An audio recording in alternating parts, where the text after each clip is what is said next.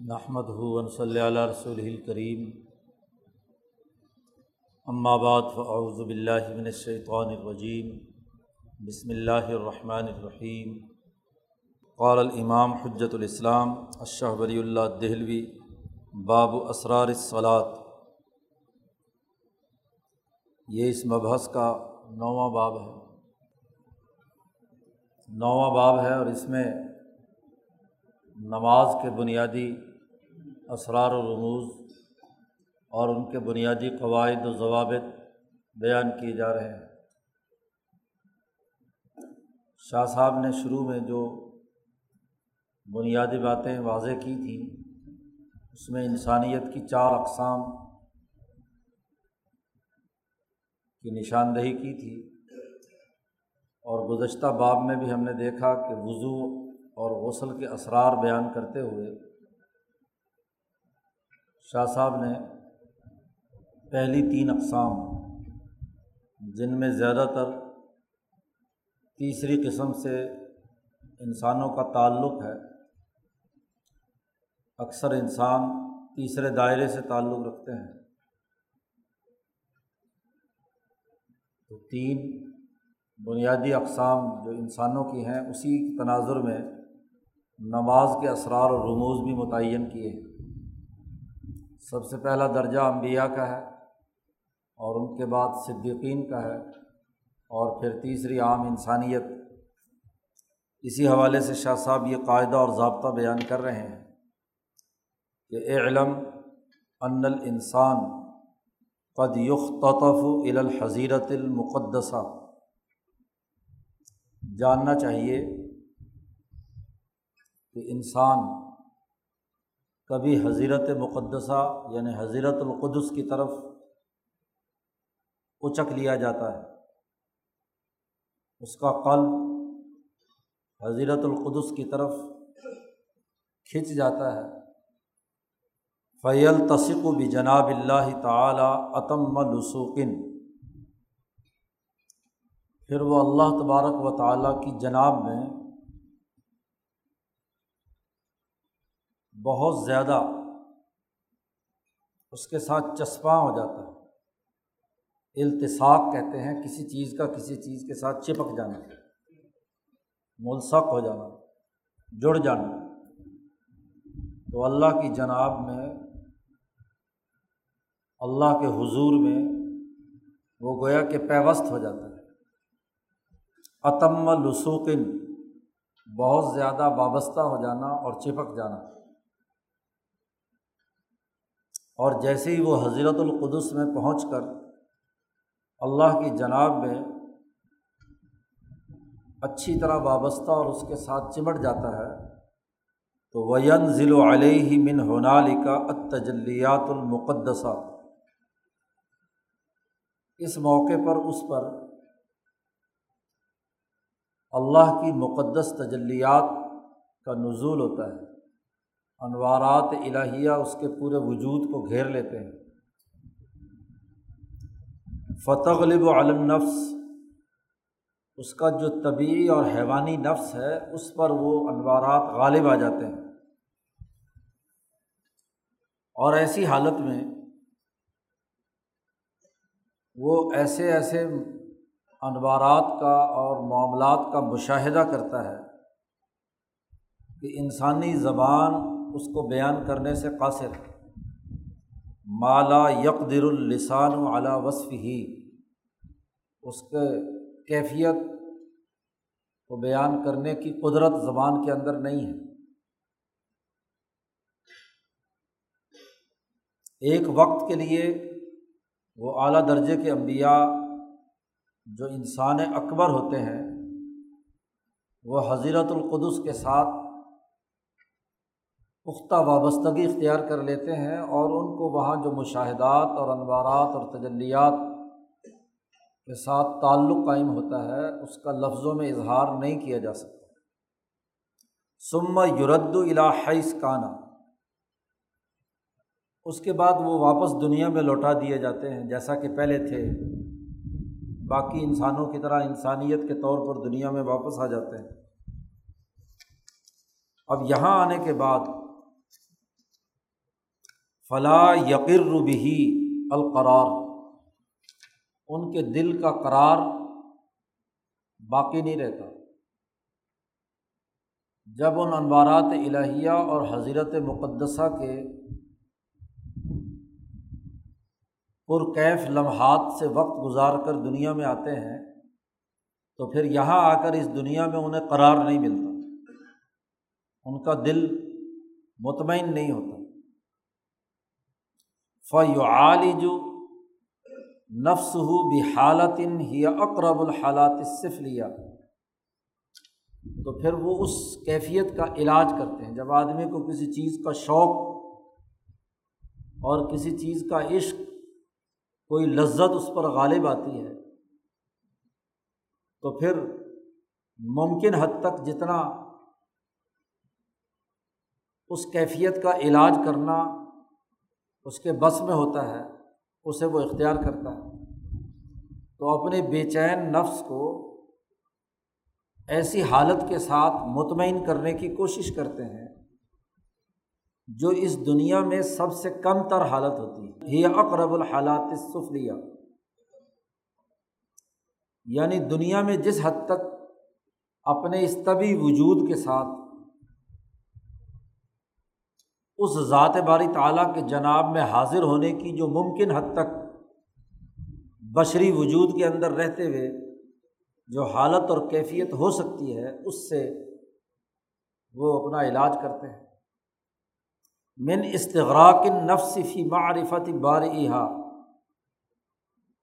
کہ اس حالت میں ان کا نفس، ان کی روح مستغرق ہوتی ہے غرق ہو جاتی ہے اپنے پیدا کرنے والے اللہ کی معرفت میں۔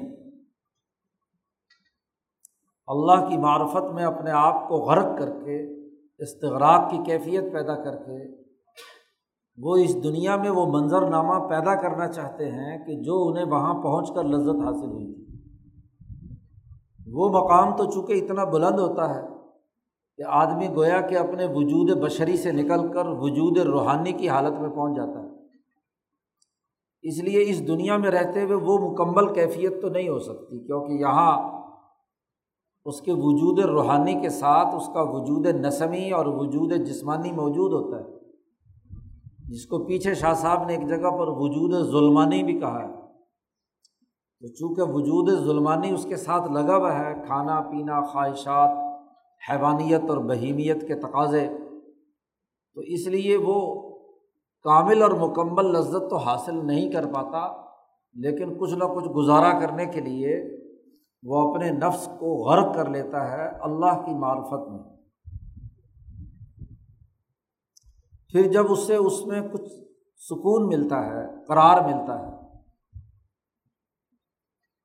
جیسے عاشق کو معشوق کے ساتھ بات چیت کرنے اور وصال کے اندر جو لذت ہوتی ہے، وہ اگر نہ بھی ہو اور دستیاب عاشق اور معشوق کے درمیان افطراک ہو، فرق ہو، جدائی ہو، تو تصویر دیکھ کر گزارا کر لیتا ہے۔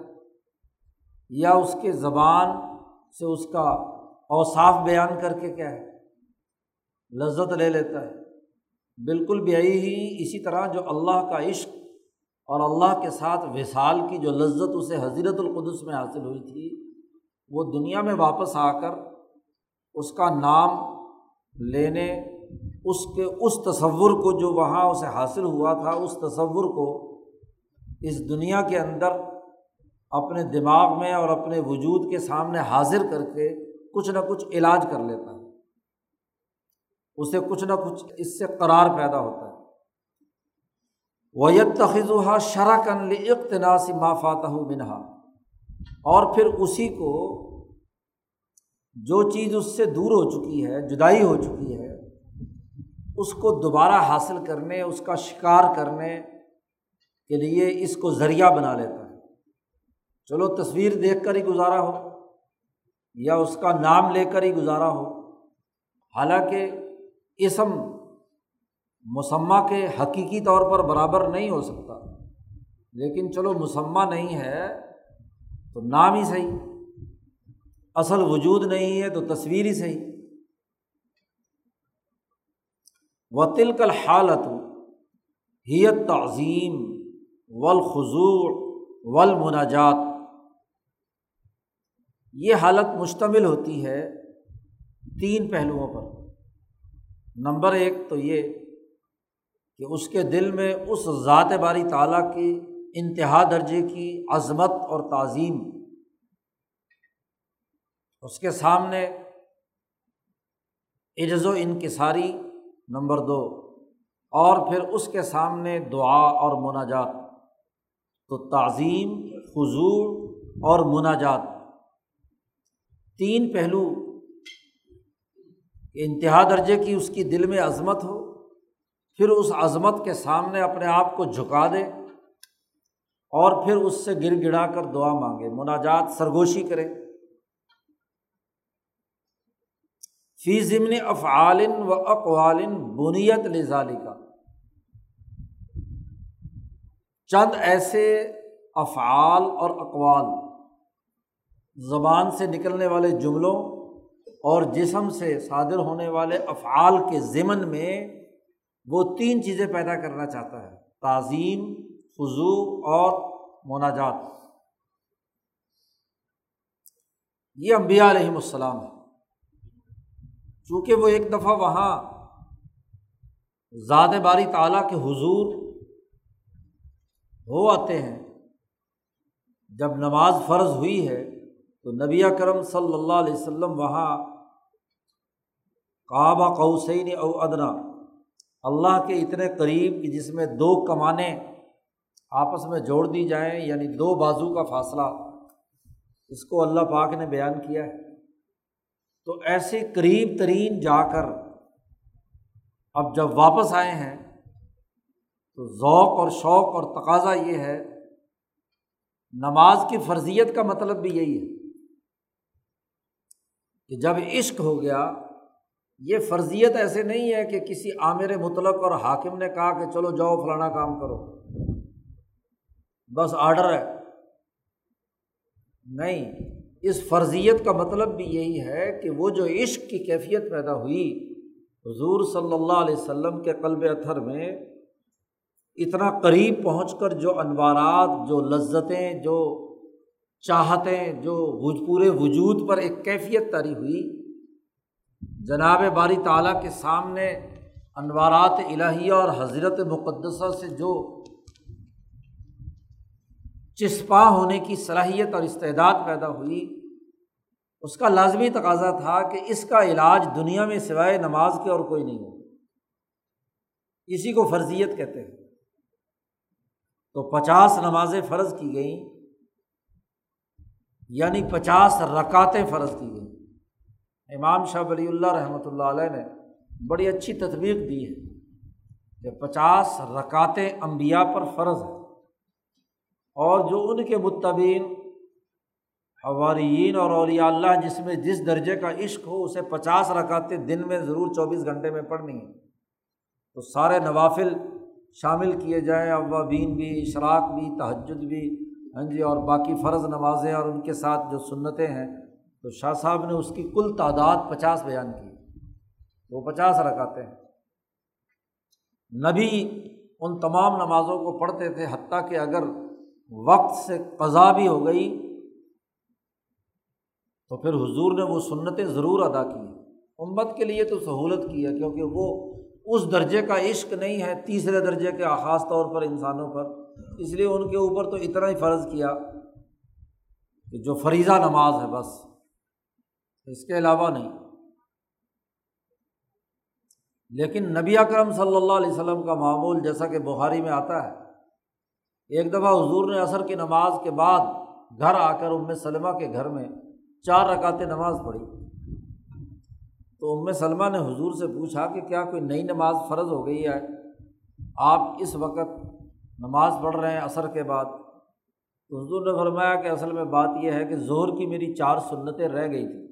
فلانا کوئی وفد آیا تھا ملاقات کے لیے، تو وہ لوگوں سے ملنے اور ضروری کام کی وجہ سے میں یہ چار سنتیں نہیں پڑھ سکا تھا۔ اس کا مطلب یہ کہ نبی اکرم صلی اللہ علیہ وسلم گویا کہ اپنی سنتوں کی بھی قضا کرتے تھے۔ اور پھر یہ جو پانچ ہیں، یہ تو عام لوگوں کے لیے ہے کہ وہ پانچ نمازیں پڑھیں۔ خیر امبیا علیہ السلام کا اعلیٰ ترین درجہ ہے کہ جس میں وہ اپنے اس عشق کا علاج کرتے ہیں نماز کی صورت میں۔ یہ ان کا علاج ہے، کیونکہ ان کے دل کو قرار نہیں ہے، وہاں سے جدائی کی کے بعد۔ دوسرا درجہ یتلوح رجل۔ ایسا آدمی جس کے اندر اپنی تو یہ اس درجے کی صلاحیت نہیں تھی لیکن مخبر صادق یعنی نبی سے انہوں نے سنا کہ ید روح الا حاضل حالہ کہ وہ ایسی حالت کی طرف دعوت دے رہے ہیں اور اس کی ترغیب دے رہے ہیں۔ تو اس کے، ان کے دل میں جو چنگاری موجود ہے، انہوں نے اپنی دل کی گواہی سے اس کی تصدیق کی۔ اور انہوں نے بھی جب یہ نماز پڑھی، تو ان کے اندر بھی وہی کیفیت، عشق کی موجزن ہوئی۔ اور ان کے عشق کا علاج بھی اسی نماز میں۔ گویا کہ یہ لوگ امبیا کے مقلدین ہیں۔ امبیا کے بعد ان کو بات سمجھ میں آئی۔ از خود ان کے اندر یہ کیفیت شروع میں پیدا نہیں ہوئی۔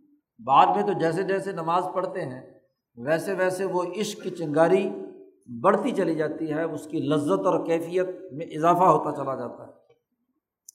وہ واجدہ ماوادہ بھی حق پن اور انہوں نے پایا کہ جو اللہ نے اس کے بارے میں وعدہ کیا تھا وہ بالکل برحق ہے۔ یا نبی نے جو وعدہ کیا تھا کہ نماز پڑھنے سے یہ نتائج پیدا ہوتے ہیں، تو انہوں نے عملاً بھی پایا۔ وجدانی طور پر بھی انہیں یہ بات محسوس ہوئی کہ واقعی اس نماز کے اندر یہ یہ چیزیں ہیں۔ ورتقا علامہ یرجو ہو اور پھر وہ دوسرے درجے کے لوگ بھی جتنی انہیں امید یا جتنی ان میں استعداد ہوتی ہے، اس استعداد کے مطابق ترقی کرتے۔ چلے جاتے ہیں۔ سما یتلو تیسرے درجے کے جو عام انسان ہیں رجل الجا المبیا الصلوات و لا عالم نبی کی بات محض سننے سے ہی انہوں نے تصدیق کر کے اس پر عمل نہیں شروع کر دیا۔ بلکہ نبی کی بات آئی بھی تو چونکہ ان کے پاس علم نہیں تھا اس لیے انہوں نے از خود تو عمل شروع نہیں کیا، لیکن نبی نے ایک سسٹم بنا دیا۔ نماز کا نظام اور ماحول بنا دیا۔ اور جو نماز کی خلاف ورزی کرے، اس کے لیے سزا مقرر کر دی۔ جیسے خود حضور صلی اللہ علیہ وسلم نے فرمایا کہ جو لوگ جماعت کے ساتھ نماز پڑھنے نہیں آتے، میرا جی چاہتا ہے کہ جا کر ان کے گھروں کو آگ لگا دوں۔ تو سختی کے ساتھ سسٹم بنا کر ان تمام لوگوں کو پابند بنایا کہ وہ نماز با جماعت کا اہتمام کریں۔ تو شاہ صاحب فرماتے ہیں، وہاں نبی نے انہیں زبردستی کھینچ کر نماز کی طرف لے کر آئے۔ ایسے ہی جیسے ایک والد اپنے چھوٹے بچے کو، اپنی اولاد کو یا ایک استاذ اپنے زیر تربیت بچوں کو ان کے فائدے کے جو علوم و فنون ہیں وہ زبردستی سکھاتا ہے۔ اور بچپن کی حالت میں وہ اس کو ناپسند کر رہے ہوتے ہیں کہ کیا ہر وقت پڑھائی اور فلاں فلاں فلاں۔ لیکن بڑے ہونے کے بعد جیسے جیسے وقت گزرتا ہے تو انہیں اپنے والد یا استاذ کی قدر آتی ہے کہ انہوں نے بچپن میں مجھے یہ علوم و فنون سکھا دیے، یہ تعلیم و تربیت دے دی۔ تو شروع میں تو انہیں علم نہیں ہوتا، مخالفت کرتے ہیں طبی طور پر۔ وہ اس کی طرف متوجہ نہیں ہوتے۔ لیکن جیسے جیسے وہ آگے بڑھتے ہیں اور ان کے اندر یہ صلاحیت پیدا ہوتی ہے، تو اپنے اپنی استعداد کے مطابق وہ بھی اسی کے عشق میں مبتلا ہو کر اس کو اپنی عادت اور اپنی طبیعت بنا لیتے ہیں۔ ان کو بھی جب لذت اور فائدہ جس جس درجے میں ہوتا ہے، تو اس کے اندر وہ مگن ہو جاتے ہیں اور اس کی نقل اتارتے ہیں۔ یہ تین طرح کے انسان ہیں اور تین طرح کے ان انسانوں کی جو فرض نماز ہے، اس کے بنیادی قانون اور ضابطہ تو یہ ہے۔ اب اگلا سوال جو شاہ صاحب نے آگے واضح کیا ہے، وہ یہ بھی ہے کہ بسا اوقات انسان ایک ایسی نماز بھی پڑھتا ہے جس کا فریضے سے کوئی تعلق نہیں ہوتا، لیکن اس کی ضرورت ہوتی ہے۔ اب دو طرح کی نمازیں حضور صلی اللہ علیہ وسلم نے پڑھائی بھی کہ اگر کسی کو کوئی حاجت یا ضرورت پیش آئی تو اس کو کہتے ہیں صلاۃ الحاجات، کہ کسی ضرورت کو پورا کرنے کے لیے نماز پڑھنا۔ یا ایسے ہی صلاۃ الاستقاء بارش کے لیے نماز اجتماعی طور پر پڑھی جاتی جیسے نماز استثقاء کہتے ہیں۔ تو شاہ صاحب کہتے ہیں وہ ربا یس الانسان مر ربی ہی بسا اوقات ایک انسان اپنے رب سے سوال کرتا ہے، دفع بلا ان کہ کوئی فلاں مصیبت جو لاحق ہے وہ دور ہو جائے اس سے۔ او ظہور نعمت یا کسی نعمت ظاہر ہو جائے یعنی بارش کات سالی ہے، بارش آ جائے۔ تو کسی مصیبت کو دفاع کرنے یا کسی نعمت کو حاصل کرنے کے لیے بھی اللہ تبارک و تعالیٰ سے سوال کرتا ہے۔ تو فیقون القرب و حین ذن الاستغراق فی افعال و اقوال تعظیمیہ۔ تو اس وقت اللہ سے سوال کا سب سے قریب ترین راستہ یہ ہوتا ہے کہ اللہ کی عظمت پر مشتمل اقوال و افعال کے اندر اپنے آپ کو مستغرق غرق ہو جائے اور غرق ہو کر وہاں اللہ سے دعا مانگے۔ لتوثر ہمت ہلتی ہی یا روح سوال تاکہ اس کی قلب کی ہمت مؤثر طور پر اس نعمت کو ظاہر کرنے یا اس مصیبت کو دفاع کرنے کے لیے کردار ادا کرے۔ ہمت کسے کہتے ہیں؟ مولانا سندھی رحمۃ اللہ علیہ نے اس کی وضاحت کی ہے۔ ہمت کہتے ہیں انسان کی تمام قوتوں کا ایک نقطے، ایک بنیادی سوچ اور فکر پر مرتکز ہو جانا۔ یعنی اس کی عقلی اور عملی قوتیں، اس کی ارادی اور اس کی طبی قوتیں، اس کا قلب، اس کی عقل، اس کا نفس، وہ سب کے سب ایک کام کو وجود میں لانے کے لیے یکسو ہو جائیں، تو وہ ایک پیج پر آ جائیں، اس کو کہتے ہیں ہمت۔ تو ہمت کو باندھنے میں جتنا اہم ترین کردار نماز کا ہے، وہ کسی اور عبادت کا نہیں۔ تو وہ صلاۃ الحاجت ہو یعنی ضرورت کے پورا کرنے کے لیے اپنی ہمت کو مضبوط بنانا، ایک نقطے پر مرتکز کرنا یا بارش برسنے کے لیے اللہ سے دعا مانگنا کہ بارش کے نظام کو وہ حرکت میں لائے اور اس کے ذریعے سے کیا ہے، رحمت ظاہر ہو۔ تو سوال کی بنیادی روح انسان کی ہمت اور ہمت کو مہمیز لگانے میں نماز سے بڑھ کر کوئی اور عبادت نہیں ہو سکتی۔ وزال کا ماں سن من صلاط الاستسقا اسی لیے یہ سنت قرار دی گئی استسقا کی نماز۔ تو بنیادی اثاثی اصول واضح کر دیا نماز کے سلسلے میں کہ اس کا تعلق حضرت القدس سے تعلق کے عشق کا علاج ہے۔ اور اللہ سے کسی نعمت کے حصول اور یا کسی مصیبت کو دفاع کرنے کے لیے اپنی تمام تر قوتوں کو متوجہ کرنا ہے اس ذات باری تعالیٰ کی طرف۔ یہ حالت کا علمی اور قانونی جواز واضح کرنے کے بعد شاہ صاحب کہتے ہیں کہ نماز کی بنیادی کیفیت یا حیت کیا ہے؟ تو شاہ صاحب کہتے ہیں کہ اصل الصلاح صلاحی صلاحت اشیا نماز کی اصل تین بنیادی چیزیں ہیں۔ پیچھے اجمالاً اس کا ذکر تھا اور یہاں ان کا تفصیلی طور پر شاہ صاحب نے نکات بیان کر دیے تین چیزیں ہیں۔ کیا؟ کہ یکز القلب عند ملاحظت جلال اللہ و عظمتی سب سے پہلے تو دل خوشو اور خضو اختیار کرے۔ اللہ کی جلالت شان اور اس کی عظمت کو ملاحظہ کرتے ہوئے، گویا کہ وہ اللہ جل جلال اور احکم الحاکمین اور شہنشاہ مطلق کے دربار میں حاضر ہے اور دل اپنی تمام تر گہرائیوں سے اس کے سامنے خوشو و خضو اختیار کرنے کے لیے تیار ہو چکا ہے۔ نمبر ایک، پہلے دل کا متوجہ ہونا ہے۔ اس کے بعد یو ابر السان ان تل کل عظمہ پھر اس دل کی جو عظمت ہے، دل میں جو کیفیت پیدا ہوئی ہوئی ہے، اس کا اپنے لفظوں سے اظہار یعنی زبان دل کے ساتھ ایک پیج پر آ جائے کہ جو کچھ اس کے دل میں عظمت پیدا ہوئی ہے، انہیں وہ لفظوں میں بیان کرے۔ اور وزالک الخضوع افسح عبارت اور یہ خصو و خضو جو ہے، یہ فصیح ترین عبارت کے ذریعے سے ہونا چاہیے۔ یعنی یہ خوشو و خضو ایسے جملوں کے ساتھ ہو جو اس پوری کائنات پر اس شہنشاہ مطلق کی حکمرانی اور اس کے سامنے اپنی عرض و انکساری کا اظہار ہو۔ اس لیے سبحان اک و بحمد کا سے انتہا درجے کی اس کی عظمت کے الفاظ ہیں جو زبان سے نکالتے ہیں۔ پھر صورت فاتحہ لازمی قرار دی گئی۔ تو الحمد للہ رب العالمین، کائنات کی ہر ہر ذرے کی جو قابل تعریف چیز ہے، وہ بھی اسی اللہ ہی نے، جس کی عظمت کے سامنے اس کا دل خوشو و خضو اختیار کیے ہوئے ہے، اس کا لفظوں سے اظہار کر رہا ہے۔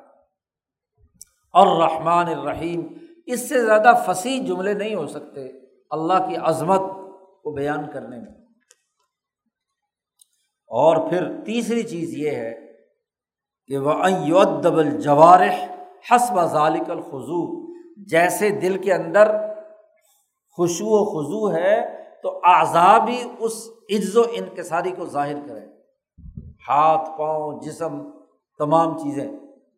قیام کی حالت ہو تو قیام میں ادب و احترام کی اعلیٰ ترین درجے کی حالت ہو۔ رقو اس سے زیادہ تعظیم۔ اور سجدہ اس سے زیادہ کیا ہے؟ اپنی ناک کو اللہ کے سامنے رگڑنے کا عمل۔ تو تینوں چیزیں ایک پیج پر ہوں، دل بھی، زبان بھی اور جسم بھی اعضا بھی۔ اصل حیت یہ ہے، قول قائل۔ کہنے والے شاعر نے ایک شعر کہا ہے، یہاں شاہ صاحب ایک شعر لا رہے ہیں عربی کا افادت کمن نعما امنی سلاستاً یدی و لسانی و ضمیر المحجبا قدیم کسی شاعر کا شعر ہے اور جب وہ کسی سخی آدمی کی تعریف کر رہا ہے کہ میری طرف سے آپ کو تین نعمتوں کا افادہ یا فائدہ آپ کے سامنے عجز و انکساری کا تین پہلوؤں سے ہے۔ میرے ہاتھ بھی، میری زبان بھی اور وہ ضمیر المحجبہ، وہ ضمیر جو چھپا ہوا ہے قلب کے اندر۔ تو میرا ضمیر بھی، میری زبان بھی، میرا ہاتھ بھی اور میری زبان بھی، وہ تینوں کی تینوں تمہارے لیے نعمتوں کی بارش کرتی ہے۔ تو سخی آدمی دل سے بھی سخی ہو، زبان سے بھی لوگوں کے لیے کریم ہو اور ہاتھ بھی دیالو ہو کہ وہ جو بھی کچھ ہے لوگوں میں سخاوت کے لیے بانٹ دے۔ تو اللہ تبارک و تعالیٰ کے سامنے یہ تین ہی ممکنہ پہلو ہیں، تینوں کو عجز و انکساری کے انتہا درجے پر پہنچانا۔ اور ان تین کا سب سے بڑا اظہار تین دائروں میں ہو، من الافعال، یہ تو اقوال ہو گئے۔ اور پھر من الافعال تعظیمیہ اور تعظیم کے افعال، وہ بھی تین ہیں۔ کسی کی عظمت آپ کرنا، اختیار کرنا چاہتے ہیں، کسی حکمران کی، کسی بادشاہ کی، کسی بڑے کی، تو ممکنہ شکلیں تین ہی ہیں۔ یا تو یہ کہ یقوم ابینہ یدئی مناجین و یق بل علیہ مواجہن کہ آپ کھڑے ہو جائیں اور کھڑے ہو کر اس سے گر گڑا کر دعا مانگے اور اپنے چہرے کو ادھر متوجہ کریں۔ آدمی جس کی عظمت رکھتا ہے، اس کے سامنے پشت نہیں کرتا۔ اس کے سامنے چہرہ کرتا ہے۔ اور چہرہ بھی اس حالت میں کہ وہ اس سے دعا مانگتا ہے، اس کے سامنے کھڑا ہوا ہے۔ تو قیام، پہلی شکل جو ہے، جسمانی اعمال کی وہ قیام ہے۔ نمبر دو، وہ اشد من ظالی کا اس سے اگلا مرحلہ کسی کے سامنے عجز و انکساری ظاہر کرنی ہو تو وہ یہ ہے کہ یست شعرا ذلح و عزت رب ہی کہ وہ اپنے عز و انکساری اپنی ذلت اور اپنی عاجزی ظاہر کرتے ہوئے اپنا سر اس کے سامنے جھکا دے رقو میں چلا جائے۔ کمر جھکا دے، سر جھکا دے۔ اس لیے کہ فطری طور پر تمام انسانوں اور تمام جانوروں میں فطری طور پر یہ بات رکھ دی گئی ہے کہ گردن اٹھا کر کھڑے ہونا یہ تکبر کی علامت ہے۔ رف العنق آیا تو تی ہی تکبر جانور اکڑ کے کھڑا ہوا ہو، تو وہ سانڈ ہوتا ہے یا کوئی بہت ہی متکبر انسان بھی ہاں جی جب اکڑ کر چلتا ہے، گردن اکڑی بھی ہو، تو یہ تکبر کی علامت۔ اور جب جانور بھی کسی کے سامنے وفاداری اختیار کرتا ہے، کتا بھی آ کر کسی مالک کے قدموں میں گرتا ہے، تو سر جھکاتا ہے۔ اس کے سامنے عجز کا اظہار کرتا ہے۔ پالتو جانور جسے اس کا مالک چارہ ڈالتا ہے تو اس کے سامنے آ کر سر جھکا لیتا ہے۔ تو عرض و انکساری کی جانور میں بھی اور انسانوں میں بھی دوسری قسم یہ ہے۔ وہ تنقی آیت الخضو والاخبات گردن کا جھکانا رقو کی حالت کا پیدا ہونا، یہ نشانی ہے خوشو و خضو کی اور اخبات کی۔ اسی کو اللہ پاک نے کہا ہے، اللہ تعالیٰ نے بھی ایک جملے میں کہا فضلت عناقہم لہا خاضعین، ان کی گردنیں اس کے ان کے سامنے جھک جائیں گی۔ تیسری اس سے بڑی شکل یہ ہے عز و انکساری کی، وہ اشد منظالی کا افرا وجہ الدی ہوا اشرف و آزائی انسان کا سب سے معزز اور بزرگی والا عزو جو ہے وہ اس کا چہرہ ہے۔ چہرے سے ہی ساری چیزیں ظاہر ہوتی ہیں۔ ہر آدمی اپنے چہرے کو صاف ستھرا رکھتا ہے، اس کی عظمت ہوتی ہے۔ تو اپنے سب سے اعلیٰ اور اشرف ترین عزب یعنی چہرے کو مٹی میں ملانا یعفر کہتے ہیں۔ نیچے جھک کر، نیچے عز و انکساری کی حالت کے اندر، اسے سجدے کی حالت کے اندر لے جانا۔ اور نہ صرف یہ وہ مجمع حواسی ہی بین یدئی ہی انسان کا چہرہ، اس کے تمام احساسات اور حواس کا مرکز ہے۔ آنکھیں تو یہی ہیں، کان بھی یہی ہیں، سننے والے زبان کا تعلق بھی یہیں سے ہے۔ اور جسم کے تمام اعضاء اور پورا نروس سسٹم اس کے دماغ اور چہرے کے اندر ہے۔ اور جب اپنے تمام تر ارادی، عقلی اور علمی اور طبی قوتوں کو وہ اللہ کے سامنے عز و انکساری کی صورت میں پیش کرنا چاہتا ہے تو ان تمام کا مرکز اپنا چہرہ اس کے سامنے زمین پر رگڑتا ہے۔ تو قیام رکو اور سجود عظمت کی یہ تین ممکنہ شکلیں ہیں افعال کے اعتبار سے۔ شاہ صاحب کہتے ہیں فتل کا تعظیمات اصلاث یہ تینوں عظمت کی تین حالتیں فعلی طور پر وہ ہیں جو شاعتن فی طوائف البشر، تمام انسانی جماعتوں میں کافر ہو یا مسلمان ان میں پائی جاتی ہیں۔ اس لیے کہ لا یزالون یف علون حافی صلاواتہم اس لیے کہ جہاں جہاں دنیا میں جن جن مذاہب کو ماننے والے لوگ ہیں، ان کی دعا اور نمازیں انہیں تین دائروں سے ہمیشہ تعلق رکھتی ہیں۔ اور جو اللہ کو نہیں بھی مانتے، تو وہ اپنے حکمرانوں کو یا اپنے ہاں جی جو بادشاہ ہیں، ان کے سامنے بھی عجز و انکساری کا اظہار انہیں تین پہلوؤں سے کرتے ہیں۔ یا ہاتھ باندھ کر کھڑے ہو جاتے ہیں۔ پہلی شکل تو ہر حال میں ہوتی ہی ہوتی ہے۔ اور جس نے اس سے زیادہ کرنا ہو تو پھر کیا ہے؟ رقو میں جا کر اس کو تعظیم دیتے ہیں۔ اور اس سے بھی بڑے تو سجدہ تعظیمی کرتے ہیں۔ سجدے میں نیچے چلے جاتے ہیں۔ اور چونکہ انسانوں کی بھی تین ہی حالتیں ہیں۔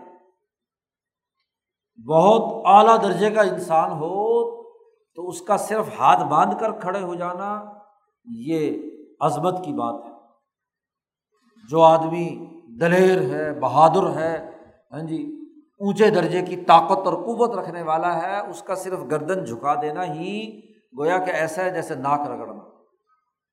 اور دوسرے درجے کا انسان وہ ہوتا ہے کہ جو اتنے درجے کی اعلیٰ ہاں جی صلاحیت اور جسمانی طاقت اور قوت کا نہیں ہوتا، درمیانے درجے کا ہوتا ہے، تو وہ کیا ہے؟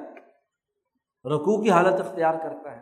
اور تیسرے درجے کے انسان عام طور پر بہت ہی کمزور ہوتے ہیں، اس لیے وہ ذرا سے کسی طاقتور چیز کو دیکھتے ہیں تو فوراً نیچے گر پڑتے ہیں۔ ان کے اندر اتنے درجے کی انانیت نہیں ہوتی کہ وہ ہاں جی کوئی مقابلہ کر سکیں، کسی عظمت والی چیز کا وہ یعنی بالکل ہی قدموں میں گر پڑتے ہیں۔ تو انسان تین ہی طرح کے ہوتے ہیں۔ تو ممکنہ طور پر عبادت کی تین ہی شکلیں تھیں۔ اس لیے دنیا بھر کے تمام مذاہب کا جائزہ لو۔ ان کے جو طریقہ ہے، عبادات ہیں، ان کا بھی جائزہ لو۔ تو کسی میں صرف قیام ہے، کسی میں صرف رقوع ہے، کسی میں صرف کیا ہے؟ سجدہ ہے۔ لیکن دین اسلام میں جو نماز فرض کی گئی، اس میں اللہ جو شہنشاہ مطلق اور احکم الحاکمین ہے، اس میں تینوں کے تینوں جمع کر دی۔ اس لیے یہ نماز بھی جامع ترین ہے۔ تمام تر افعال تعظیمیہ اور تمام تر اقوال تعظیمیہ وہ احسن الصلاط ماں کانا جامع بین الاوضاء ثلاثہ بہترین نماز وہ ہے جو ان تینوں کیفیتوں پر مشتمل ہو۔ اور ایسی نماز جو مترقین من الادنا الاعلیٰ، جو کم درجے کی عظمت سے اعلیٰ ترین عظمت کی طرف آگے بڑھے یعنی پہلے قیام ہے، کھڑے ہو کر تعظیم کرنا ہے پھر اس کے بعد اگلا ترقی یافتہ عظمت اور تعظیم یہ ہے کہ رکوع ہے اور پھر اس سے اگلا ترقی یافتہ عظمت کا عمل یہ ہے کہ سجدہ ہے۔ تاکہ بتدریج ارتقائی تحل دائرے میں خوشو و خضو حاصل ہوتا رہے، اللہ کے سامنے عرض و انکساری ظاہر ہوتی رہے۔ کیونکہ جب ایک دم آدمی نماز شروع کرتا ہے تو شروع میں اس درجے کی عظمت اور اس درجے کی عرض و انکساری نہیں ہوتی۔ اور جب ایک وقت تک قیام کی حالت کے اندر قیام کرتا ہے، تو خوشو کا پہلا درجہ اس کے اندر مکمل ہوتا ہے۔ اب اس کا جی چاہتا ہے کہ خوشو اپنے اللہ کے سامنے اس سے آگے بڑھ کر خوشو کا اظہار کروں، تو پھر وہ رقوع میں جاتا ہے۔ اور رقوع میں جتنا دل لگتا ہے، اتنی ہی کیا ہے تصویرات ہاں جی رقوع کی حالت میں وہ پڑھتا رہتا ہے۔ اور جب وہاں وہ سمجھتا ہے کہ عظمت کا یہ درجہ بھی میں نے حاصل کر لیا۔ اب دل چاہتا ہے کہ اپنے اس اللہ کے سامنے جا کر اپنا ماتھا رگڑوں۔ تو پھر وہ سجدے میں چلا جاتا ہے۔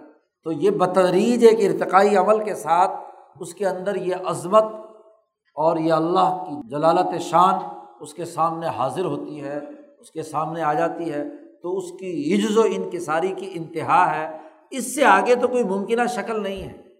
کہ آپ نے اپنا معزز ترین ماتھا اور چہرہ اس ذات کے سامنے رکھ کر سبحان ربی العلیٰ اس کی سب سے اعلیٰ ترین عظمت جو ہے وہ بیان کی۔ اس لیے وہاں اگر سبحانہ اللہ و حمدی کا قیام کے اندر تھا، تو رقو میں جاتے ہوئے سبحانہ ربی العظیم ہو گیا اور سجدے میں جا کر سبحانہ ربی العلیٰ ہو گیا۔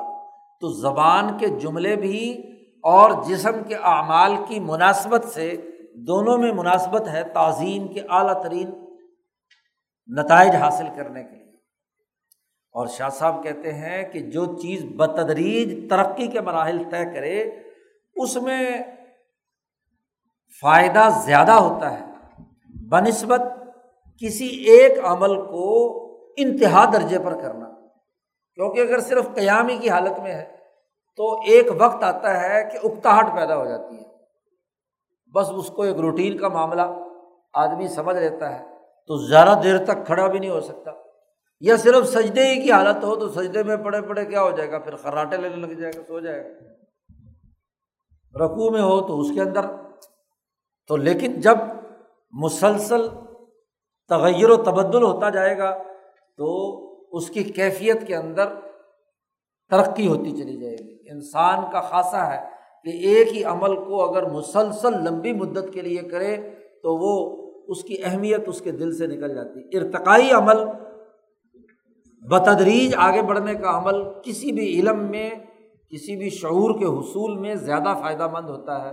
بہ نسبت ایک ہی ہاں جی ایک ہی وقت میں ساری کتاب پڑھا دو تو کیا فائدہ ہو کچھ نتیجہ نہیں نکلتا۔ ولا فل ان من العلیٰ ادنا اور ترقی تب بھی نہیں ہوتی کہ آپ الٹا چلیں کہ پہلے اعلیٰ کام کر لیں، آخری ڈگری پہلے حاصل کر لیں اور پھر کہیں کہ جی آپ میٹرک کرو اور پرائمری پاس کرو، ترقی ہوگی۔ الٹا کام گلے پڑ جائے گا کہ پہلے ایم اے پاس کر کے اور بی اے کرنے کے بعد پھر پیچھے میٹرک کی طرف جائے۔ ترقی یا فائدہ مکمل ہوتا ہے کہ ابتدا کم درجے کی چیز سے بتدریج آدمی اوپر تک، آگے تک پہنچے۔ تو اس لیے نماز سب سے احسن ترین اور jامع ترین عبادت بن گئی کہ جس کے اندر یہ تمام کیفیتیں ایک خاص ترتیب کے ساتھ جس سے انسانی روح ذات باری تعالیٰ کے حضور میں حاضر ہونے کی صلاحیت اور استعداد پیدا کر لیتی۔ اب سوال پیدا ہوتا ہے کہ نماز میں یہ ساری حرکات و سکنات، قیام، رکوع، سجود اور پھر پڑھنا پڑھانا، تو اگر اللہ کی عبادت ہی کرنی ہے تو اللہ کی عبادت کے دو بڑے اہم ترین طریقے ہیں۔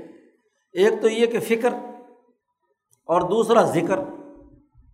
تو بس ایک آدمی بیٹھے اور مراقبہ کرے اور اللہ کے سامنے اللہ کو حاضر ناظر سمجھ کر اپنے پورے وجود کو اس کے سامنے عز و انکساری، اپنی کمزوری اور کوتاہی کے فکر میں مبتلا ہو، مراقبے کی حالت کے اندر رہے۔ یہ ہو یہ زیادہ بہتر ہے بہ نسبت اس کے، سوال ہو کرنے والا کہتا ہے بہ نسبت اس کے کہ کبھی کھڑا ہو رہا ہے، کبھی رکو میں جا رہا ہے، کبھی سجدے میں جا رہا ہے، حرکات و سکنات ہو رہی ہیں، تو یکسوئی ٹوٹ رہی ہے اس کی۔ تو یکسوئی کے لیے ضروری ہے یا تو فکر اور مراقبہ کرے اور اگر یہ فکر اور مراقبہ نہیں، تو دوسری شکل ہوتی ہے ذکر کی۔ تو بس ہر وقت بیٹھ کر اللہ اللہ اللہ کرے، ذکر کرے۔ تو یہ زیادہ فائدہ مند ہو جیسے صوفیہ مراقبہ کراتے ہیں، فکر کراتے ہیں اور ذکر کراتے ہیں۔ تو شاہ صاحب نے کہا کہ نہیں، خالی فکر بھی کام نہیں کرتی اور خالی ذکر بھی کام نہیں کرتی۔ انما جعلت الصلاۃ ام الاعمال مقربہ اللہ کے ساتھ قریب کرنے والے اعمال میں سب سے مرکزی عمل نماز کو قرار دیا گیا۔ حضور نے فرمایا، میری آنکھوں کی ٹھنڈک اور میرے دل کا قرار نماز ہے۔ تو نماز کی فضیلت اور نماز کی اہمیت کو تمام اعمال میں سب سے مرکزی عمل قرار دیا گیا۔ دون الفکر فی عظمت اللہ۔ اللہ کی عظمت کا فکر اور مراقبہ جو ہے اس کو وہ درجہ نہیں دیا گیا۔ ایسے ہی ہمیشہ مسلسل ذکر، اس کو بھی وہ درجہ نہیں دیا گیا جو نماز کو دیا گیا۔ اس کی وجہ یہ ہے کہ پہلی بات تو یہ کہ یہ فکر صحیح یا اعلیٰ درجے کا مراقبہ، یہ صرف وہی لوگ کر سکتے ہیں جن کے نفوس عالیہ ہوں۔ بیچارہ کمزور دماغ کا آدمی زیادہ دیر تک فکر اور مراقبہ، اس کا دماغ کسی ایک چیز پر زیادہ دیر تک مرتکز نہیں رہ سکتا۔ اس کے خیالات منتشر ہوتے رہتے ہیں۔ ابھی ایک آیا، پھر دوسرا آیا، پھر تیسرا آیا، مختلف خیالات۔ اپنے دماغ اور دل کو کسی ایک نقطے پر مرتکز کرنا، یہ صرف انہیں لوگوں کی چند گنتی کے لوگ ہوتے ہیں کہ جن کے اندر یہ صلاحیت اور استعداد ہوتی ہے کہ وہ اپنے خیال کو اور اپنے دماغ کو ایک جگہ پر مرتکز کرنے کی اہلیت رکھتے ہیں۔ اور اگر کمزور آدمی کو مراقبہ کرایا جائے تو اول میں تو مراقبے میں اس کو یکسوئی حاصل نہیں ہوتی۔ اور اگر یکسوئی حاصل ہو بھی جائے تو دماغ کی کمزوری بہت سارے امراض پیدا کرتی ہے۔ اس لیے یہ مراقبہ صوفیہ کے یہاں بھی ہر آدمی کے لیے نہیں ہوتا، کیونکہ اس کے لیے بڑی حضرت شاہد القادر صاحب رائے پوری نے لکھا ہے کہ اس کے لیے بڑی حیوانیت بھی قوی چاہیے اور ملکیت بھی عالیہ چاہیے۔ بیمار کمزور آدمی ہے۔ تو دماغ مالی خولیا ہو جائے گا، پاگل ہو جائے گا۔ یہ جو وظیفے کراتے ہیں نا، چلے چلے کٹواتے ہیں اور مراقبے کرواتے ہیں، اس لیے وہاں دماغ خلل واقع ہو جاتا ہے، پاگل ہو جاتے ہیں، نفسیاتی مریض بن جاتے ہیں۔ تو کمزور لوگوں کو مراقبہ نہیں کرایا جاتا۔ کیونکہ وہ مراقبہ ان کے لیے ہاں جی فائدے کے بجائے الٹا جو کچھ تھوڑا بہت اللہ رسول کا نام لے لیتے ہیں، نماز نموز پڑھ لیتے ہیں، اس سے بھی گئے پاگل ہو جاتے ہیں، مجنون ہو جاتے ہیں۔ تو فکر صحیح یہ نفوس عالیہ جن کی ملکیت عالیہ ہو، جن کی حیوانیت عالیہ ہو، طاقتور ہو، بہیمیا صحت مند ہو، ان کو کرایا جاتا ہے۔ تو عام انسان دنیا بھر کے ایسے نہیں ہیں قانون اور ضابطہ ایسا ہونا چاہیے کہ جو تمام لوگوں کے لیے کرنا آسان ہو۔ نماز ایک ایسی عبادت ہے کہ ہر آدمی اس کو کر سکتا ہے، کیونکہ ایک وقت آدمی ایک خیال میں ہے، قیام کی حالت میں۔ ابھی صورت فاتحہ اور صورت ملائی اور ہاں جی اللہ کی ثنا پڑی اور تھوڑی دیر بعد ہی وہ خیال بدلنے کو جی چاہتا ہے کیونکہ کمزور ہے۔ تو وہ فوراً دوسرے خیال کی طرف چلو جی رقو میں چلے گئے۔ وہاں سبحان ربی العظیم ہاں جی تصبیحات پڑھی اور پھر اس کے بعد پھر اس کا اکتا جاتا ہے تو تیسرے سجدے آ گیا اور وہاں وہ پڑھے۔ تو فکر صحیح وہ اعلی نفوس کا کام ہے۔ عام انسان کے بس کی بات نہیں ہے، اس لیے اس کو اعلیٰ ترین عمل قرار نہیں دیا گیا۔ ہاں نماز پڑھنے اور فریضہ ادا کرنے کے بعد اگر کسی میں یہ اعلیٰ درجے کی صلاحیت ہے تو مراقبہ اس کے لیے فائدہ مند ہوگا۔ عام قاعدہ اور ضابطہ نہیں بن سکتا۔ وہ کلیل ماہوم شاہ صاحب نے کہا وہ بڑے تھوڑے لوگ ہوتے ہیں۔ وہ سوا اولا کا ان کے علاوہ اگر اور لوگوں کو لو خاضو فی ہی اگر ان کو اس فکر کے پیچھے لگا دیا جائے، مراقبے میں ڈال دیا جائے، تو تبلدو شاہ صاحب نے بڑا اہم جملہ استعمال کیا کہ وہ بے وقوف اور احمق بن جائیں گے، پاگل بن جائیں گے۔ پاگل پن کا دورہ ان پر تاری ہوگا۔ باقی ساری چیزوں سے فارغ، کیونکہ مراقبہ کے ساتھ ساتھ اپنی باقی انسانیت اور عقل و شعور کو برقرار رکھنا بھی لازمی اور ضروری ہے نا، ورنہ تو دوسری طرف کی حماقتیں ظاہر ہونا شروع ہو جائیں گی۔ وہ اب تلور رس مالہم اور شاہ صاحب کہتے ہیں، وہ جو تھوڑا بہت عبادت کر لیتے تھے، تو اپنا رس المال بھی ضائع کر بیٹھے۔ رس المال یعنی اصل سرمایہ، وہ بھی ضائع ہو جائے گا۔ فضل ان فائدہ تن اخرا چہ جائے کہ انہیں کوئی دوسرا فائدہ حاصل ہو۔ وہ جو پہلے تھوڑا بہت فائدہ تھا، وہ بھی غائب۔ اس لیے کیا ہے؟ مراقبے کو اصل قرار نہیں دیا گیا، فکر صحیح کو اصل قرار نہیں دیا گیا۔ اور ایسے ہی ذکر۔ ایسا ذکر کہ جس کے ساتھ کوئی عظمت والا عمل نہ ہو، اس کا معاون نہ ہو، اس کے بغیر ہو۔ اور انسان کے جوارے یا اعضاء اس کے ساتھ حرکت نہ کر رہے ہوں۔ اور اسی طریقے سے وہ اپنی عادات کو کنٹرول کرنے کے حوالے سے اس کے اندر اس کو برداشت کرنے کی صلاحیت نہ ہو۔ ذکر کثرت سے کرے اور زور زور سے بہت زیادہ کرے تو وہ بھی دماغ کو کھا جاتا ہے۔ اس کے لیے بھی توانائی چاہیے۔ اس مشقت کو برداشت کرنے کا عمل اس کے اندر نہیں ہوتا۔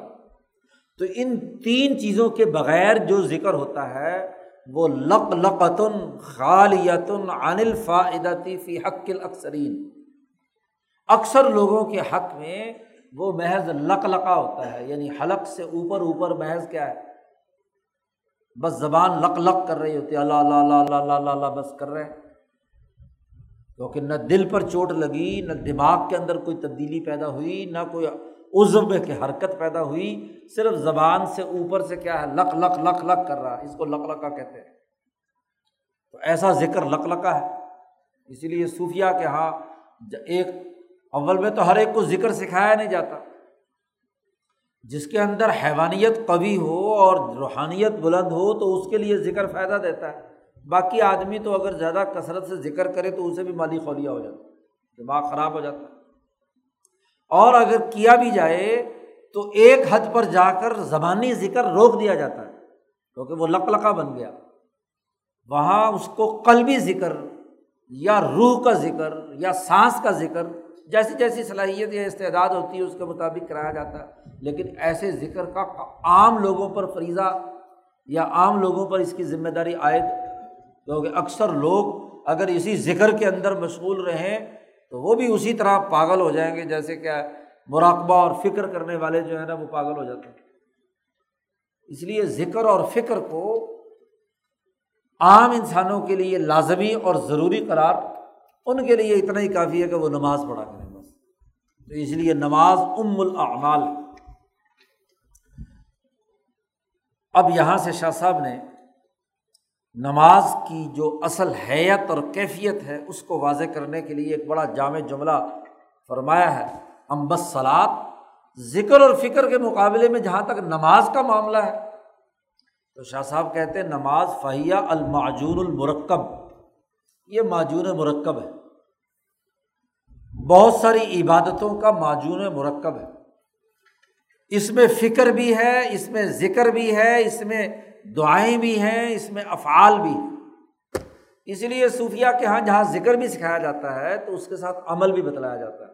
یہ جو گردن ہلانے، قلب کو متوجہ کرنے اور اس نیت کو سامنے رکھنے کے نفس سے، لا الہ کے ذریعے سے تمام غلط خداؤں کو نکالنا اور اللہ کی چوٹ دل کے اوپر لگانا، تو عمل اور زبان دونوں ایک پیج پر آ جائیں۔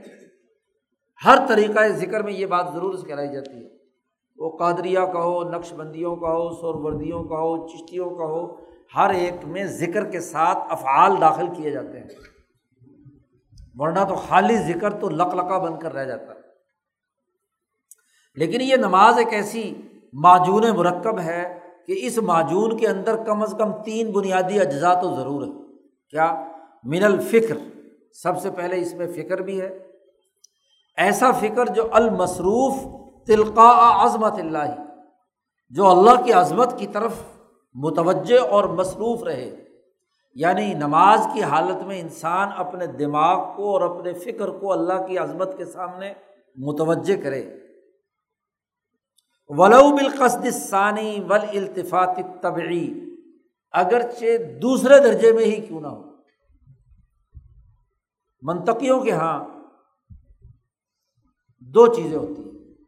کہ آدمی مثلاً دیکھ رہا ہے، ایک تجربہ جو فلسفیوں اور منطقیوں نے بیان کیا ہے۔ تو ایک آدمی کو آپ دیکھ رہے ہیں، مثلاً قاری صاحب کو ہم دیکھ رہے ہیں۔ تو یہ القصد الاولی ہے۔ لیکن ان کو دیکھنے کے ساتھ ساتھ جو پاس بیٹھے ہوئے ہیں، دو تین بندے وہ بھی نظر آ رہے ہیں۔ تو ان کی طرف جو دیکھنا ہے، وہ دیکھنا ہے، طبعی ہے۔ التفاط طبعی کہتے ہیں اور ایک التفاط اصلی کہتے ہیں۔ یا ایک قصد اصلی ہے، پہلا مقصد آپ کا اس شخص کو دیکھنا ہے اور دوسرا قصد اس کے ذمن میں آپ کو دوسرے بھی نظر آ رہا ہے۔ تو اس کو کہتے ہیں قصد ثانی۔ تو شاہ صاحب نے کہا کہ انسان اللہ کے سامنے فکر اس کا مصروف ہوتا ہے۔ اب جو اونچے درجے کے انسان ہوتے ہیں، ان کا یہ فکر القصد الاصلی کے طور پر اللہ کی طرف متوجہ ہوتا ہے۔ لیکن جو عام انسان ہیں، دوسرے لوگ ہیں، کم صلاحیتوں والے لوگ ہیں، ان کے یہاں اگرچہ وہ صلاحیت تو نہیں ہوتی کہ وہ اللہ کو دیکھ سکیں۔ لیکن بالقصد ثانی دوسری یہ کہ اللہ تو ہمیں دیکھ رہا ہے نا۔ اسی کو صفت احسان کہا گیا ہے کہ انتابد اللہ کا ان کا ترا ہو تو اللہ کی ایسے عبادت کر کہ تو اللہ کو دیکھ رہا ہے۔ اور اگر ایسا ممکن نہیں تو کم از کم یہ تو ہو کہ اللہ تجھے دیکھ رہا ہے۔ اس کو کہتے ہیں القصد الثانی۔ جب اللہ آپ کو دیکھ رہا ہے تو آپ بھی تو اس کے سامنے حاضر ہیں نا۔ تو حضور کی ایک کیفیت ایک فکر کی ایک کیفیت اس کے اندر پیدا ہو جاتی ہے۔ المتعطی منکل واحد، جو ہر ایک کے اندر آ جاتا ہے۔ یعنی یہ جو التفاط ثانی یا قصد ثانی ہے، یہ ہر ایک کے اندر یہ صلاحیت پیدا ہو جاتی ہے۔ اور ولا حج صاحب استعداد الخوضی فی لجت شہود یخوزہ بل ظالی کا منب اللہ عتم تمبی اب کوئی رکاوٹ نہیں ہے اس آدمی کے لیے جس میں عالم شہود کے سمندر میں غوطہ زنی کی استعداد ہے، تو وہ جتنا غوطہ زن ہو نماز کے اندر، تو اس کے لیے کوئی رکاوٹ نہیں ہے۔ لیکن کم سے کم درجہ اتنا تو ضرور ہو کہ اللہ اسے دیکھ رہا ہے، عبادت کے موقع پہ۔ اتنا فکر تو اس کے سامنے ہو۔ بلکہ اس کے لیے تو زیادہ تمبی زیادہ متوجہ ہونے کا عمل ہوتا ہے۔ تو جو وحدت الشہود کے سمندر میں غرق ہے، تو وہ جتنی اس کے اندر استعداد ہے، وہ وحدت الشہود کے سمندر میں غرق ہو یا وحدت الشہود کے سمندر میں ڈبکیاں لگائے، تو جیسی جیسی استعداد ہے، اسی اسی استعداد کے مطابق اس کو اپنے فکر اور اپنے مراقبے کو نماز کی حالت میں متوجہ کرنے کی صلاحیت اور کیفیت اس کے اندر پیدا ہو جاتی ہے۔ حضرت شاہ اسماعیل شہید رحمۃ اللہ علیہ جب انہیں حضرت شاہ عبد العزیز صاحب نے سید صاحب کے ساتھ وابستہ کر دیا، تو ایک دن انہوں نے سید صاحب نے سے کہا، شاہ اسماعیل نے بھی اور اسی طرح مولانا عبدالحی بڈھانوی نے کہ نماز کا وہ جو طریقہ امبیا کا ہے اور اولیا کا ہے، جو کتابوں میں پڑھا ہے، ویسی نماز کا کبھی مزہ نہیں آیا۔ تو سید صاحب نے کہا کہ چلو، آج تم میرے پیچھے دو رکعت نماز پڑھو۔ تو سید صاحب نے دو رکعت نماز پڑھائی اور شاہ اسماعیل شہید نے اور مولانا عبد الحی نے ان کے پیچھے نماز پڑھی۔ تو جتنی اعلیٰ درجے کی کیفیت ان کے اندر پیدا ہوئی۔ جی تو وہ کہتے ہیں نہ زندگی میں اس سے پہلے ایسی نماز پڑھی اور نہ اس کے بعد سید صاحب کے علاوہ کہیں اور بھی کیا ہے ایسی نماز۔ تو شہود کے سمندر میں غوطہ زنی کی جو کیفیت سید صاحب کی ابتدا میں نماز پڑھنے سے ہوئی تو وہ اپنی اپنی استعداد کے مطابق جتنا بھی غوطہ زنی ہو سکے وہ کر سکتا ہے۔ لیکن عام انسان کے لیے وہ فکر جو المصروف تلقاء عظمت اللہ ہو، اللہ کی طرف متوجہ کرنے والی ہو، چاہے دوسرے درجے میں ہی کیوں نہ ہو، اتنا فکر تو ضرور ہر نماز میں ہونا چاہیے۔ ہوتا ہے، نمبر ایک۔ دوسرا، اس معجون مرکب کا جز جو ہے وہ ایسی دعائیں ہیں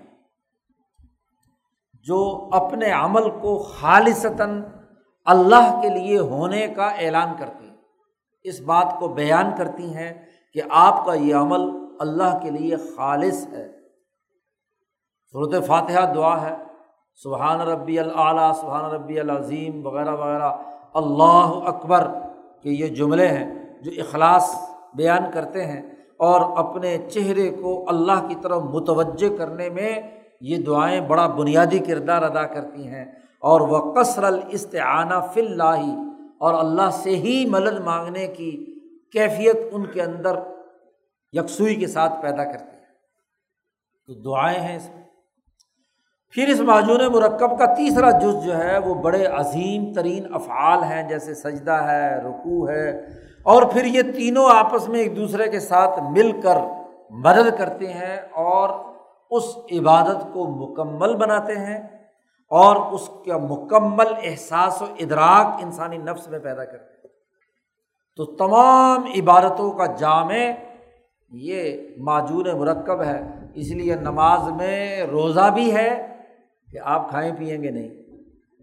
نماز میں حج بھی ہے کہ خانہ کعبہ کے سامنے کو سامنے کر کے گویا کہ جیسے خانہ کعبہ میں انسان وہاں جماعت کی نماز پڑھ رہا ہے، طواف کر رہا ہے، مناجات کر رہا ہے، تو وہ مناجات بھی ہے۔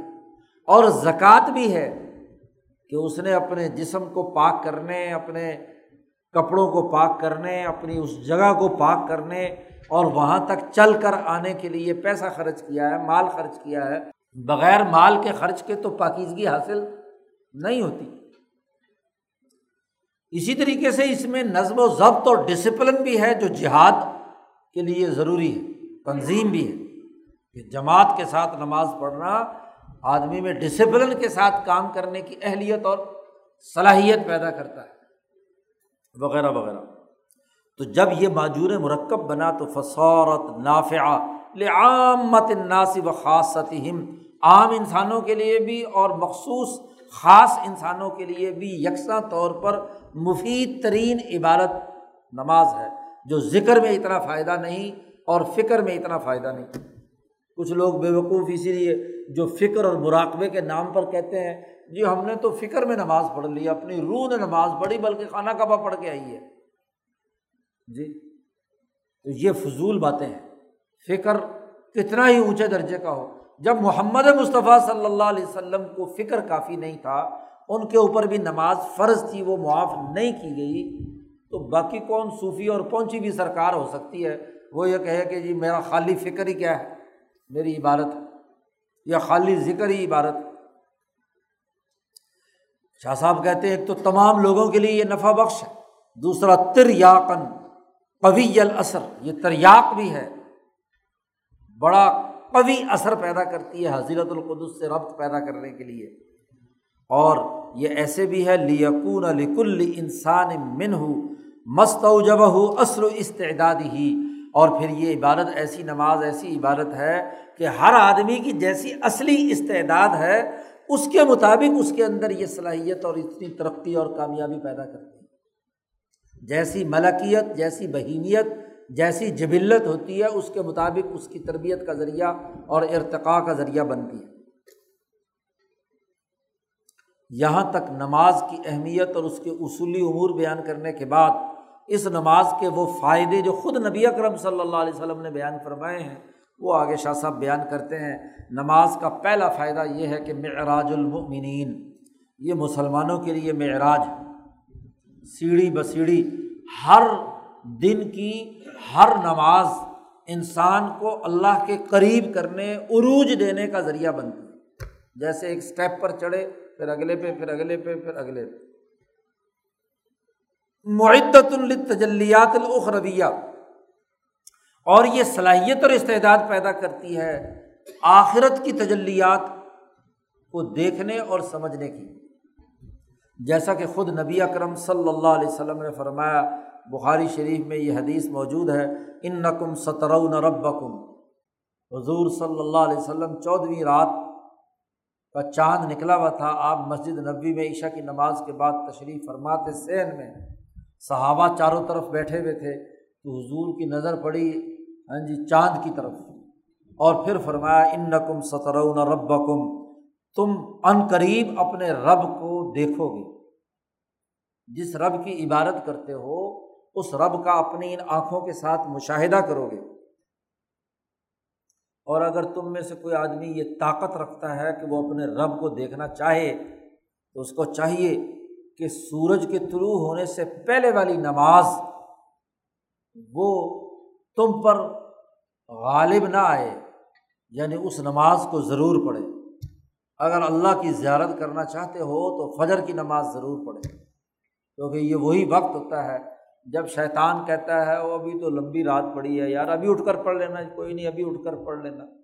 حدیث پاک میں آتا ہے نا کہ شیطان تھپکی دیتا ہے، کہتا لہل طویل رات ابھی بڑی لمبی پڑی ہے، کوئی نہیں، تھوڑی دیر بعد اٹھ کے پڑھ لیں۔ تھوڑی دیر بعد کیا ہے؟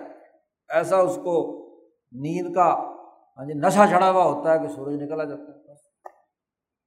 تو اس لیے وہ چکر دیتا رہتا ہے۔ تو جو اللہ کی زیارت کرنا چاہتا ہے، اسے چاہیے کہ فجر کی نماز کبھی نہ چھوڑے۔ اور دوسرا حضور نے فرمایا بقبل غروب ہی ہاں سورج کے غروب ہونے سے پہلے والی نماز یعنی عصر کی نماز نہ چھوڑے۔ بس صلاح الوسطیٰ جسے کہا جاتا ہے۔ کیوں؟ اس لیے کہ جب دن اختتام کو پہنچ رہا ہوتا ہے، تو جو کام کاج کرنے والے ہوتے ہیں نا، تاجر ہوتے ہیں، کاروباری ہوتے ہیں، کاشتکار ہوتے ہیں، انہیں کام سمیٹنا ہوتا ہے کہ ابھی بس سورج غروب ہونے والا ہے۔ تو اب ادھر سے کام سمیٹنا ہے، ادھر سے نماز کا وقت ہے۔ تو بس ابھی پڑھتا ہوں، ابھی پڑھتا ہوں، ابھی پڑھتا ہوں، کرتے کرتے کیا ہے، سورج غروب ہو جاتا ہے۔ تو وہ اپنے کاروبار میں منہمک ہونے کی وجہ سے اثر کو لیٹ کر دیتے ہیں۔ یا سرے سے غائب ہو جاتی ہے۔ تو اس لیے حضور نے ان دو نمازوں کو باقی نم زور میں تو آدمی ویسے ہی جاگ رہا ہوتا ہے تو چلو چلو، اس نے کہا چلو جی باقی کام ہے تو نماز بھی پڑھ لیں۔ اسی طرح مغرب اور عشاء میں بھی موجود ہوتا ہے کہ وہ روٹی کھانی ہوتی ہے۔ عشاء سے پہلے تو وہاں بھی کیا ہے، معاملہ چل جاتا ہے۔ لیکن یہ اثر کاروبار کا انتہا ہے اور فجر رات کا انتہا ہے۔ تو ان دونوں کے بارے میں حضور نے خاص طور پر تاکید کی کہ جس، یہ نماز نہ چھوٹے تو وہ ضرور اللہ کی زیارت کرے۔ گا تو حضور نے فرمایا کہ تم میں سے جو یہ کرے گا، وہ ضرور اللہ کی زیارت کرے گا، نمبر ایک. نمبر دو. دوسرا فائدہ یہ ہے کہ یہ نماز اللہ کی محبت اور اس کی رحمت کو پیدا کرنے کا سب سے بڑا سبب ہے۔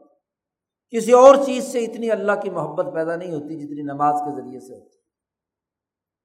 اور وہ حضور صلی اللہ علیہ وسلم کا یہ قول ہے کہ آپ صلی اللہ علیہ وسلم نے فرمایا کہ آئینی اعلیٰ نفسی کا بے کثرت سجود اپنے نفس کی مدد کرو، کثرت سے سجدہ کر کے۔ اور کثرت سے سجدے کا مراد یہ نہیں کہ خالی سجدے ہی کرتے رہو۔ مطلب نماز پڑھو، تو نماز کے اندر سجدہ۔ حضور صلی اللہ علیہ وسلم نے فرمایا کہ انسان اللہ کے سب سے زیادہ قریب اس وقت ہوتا ہے جب وہ سجدے کی حالت میں۔ اقرب ما یقون بھی الرب۔ السجود، اللہ کی طرف سب سے قریب ترین انسان سجدے کی حالت میں ہوتا ہے۔ اور اللہ تبارک و تعالیٰ نے بھی جہنمیوں کا یہ قول نقل کیا صورت مدثر میں کہ وہاں جہنمیوں سے جنتی پوچھیں گے کہ ماں صلاح کا کم فی سقر، تم جہنم میں کیوں داخل ہوئے؟ تو وہ کہیں گے ایک تو ہمارا جرم یہ ہے کہ ہم نے مسکینوں کو کھانا نہیں کھلایا۔ اور دوسرا ہمارا جرم یہ ہے کہ لم نقو من المسلین ہم نمازی نہیں تھے نماز چھوڑ دیتے۔ تو نماز جہنم سے بچاتی ہے اور اللہ کی طرف متوجہ اور اللہ کی رحمت پیدا کرنے کا ذریعہ بنتی ہے۔ دو فائدے۔ تیسرا فائدہ یہ ہے کہ بعیدہ تمکنت من العبد، جب یہ نماز کسی بندے کے اندر اپنا گھر بنا لے، پکی اور مستحکم ہو جائے، اس کے بغیر انسان کو چین نہ آئے، تو اس محلہ فی نور اللہ تو پھر بندہ اللہ کے نور کے اندر فنا ہونا شروع ہوتا ہے۔ اس کے تمام گناہ معاف ہونے لگتے ہیں۔ قرآن پاک میں آیا ہے، ان الحسنات یوزبن سیاحت نیکیاں انسان کے گناہوں کو ختم کر دیتی ہیں۔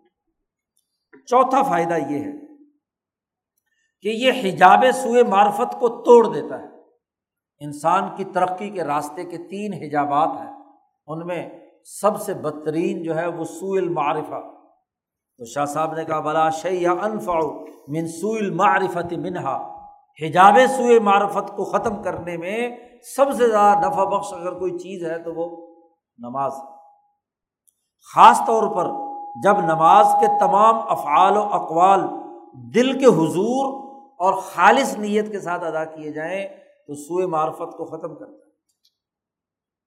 نمبر پانچ حجاب رسم کو توڑنے میں بھی یہ کردار ادا کرتا ہے۔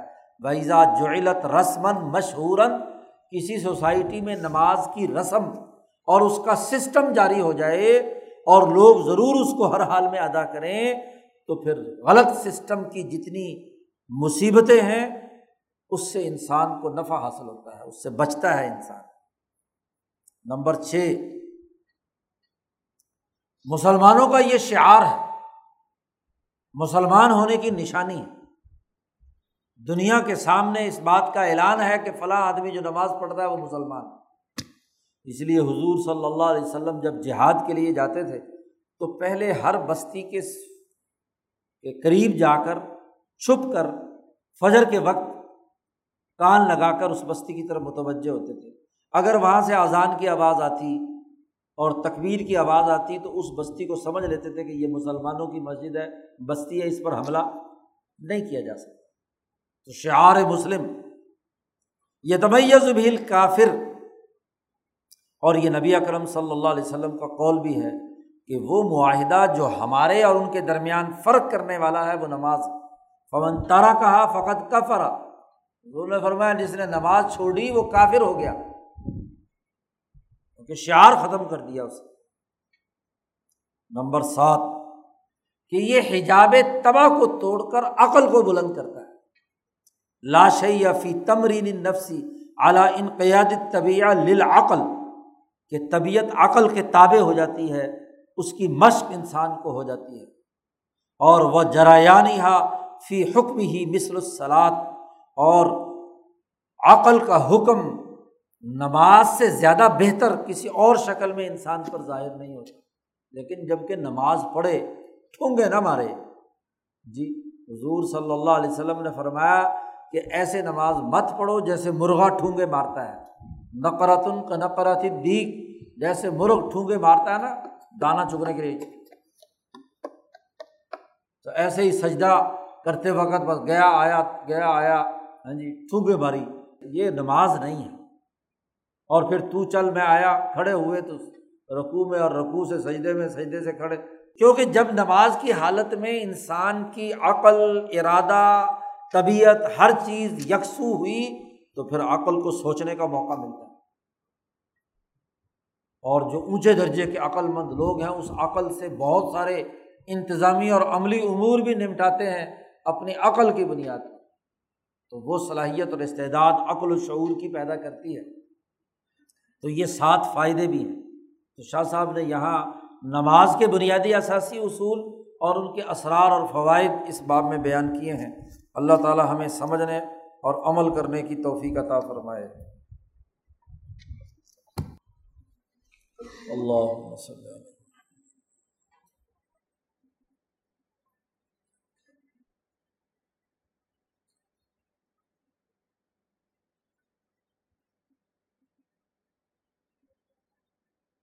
اجمعین برحمتک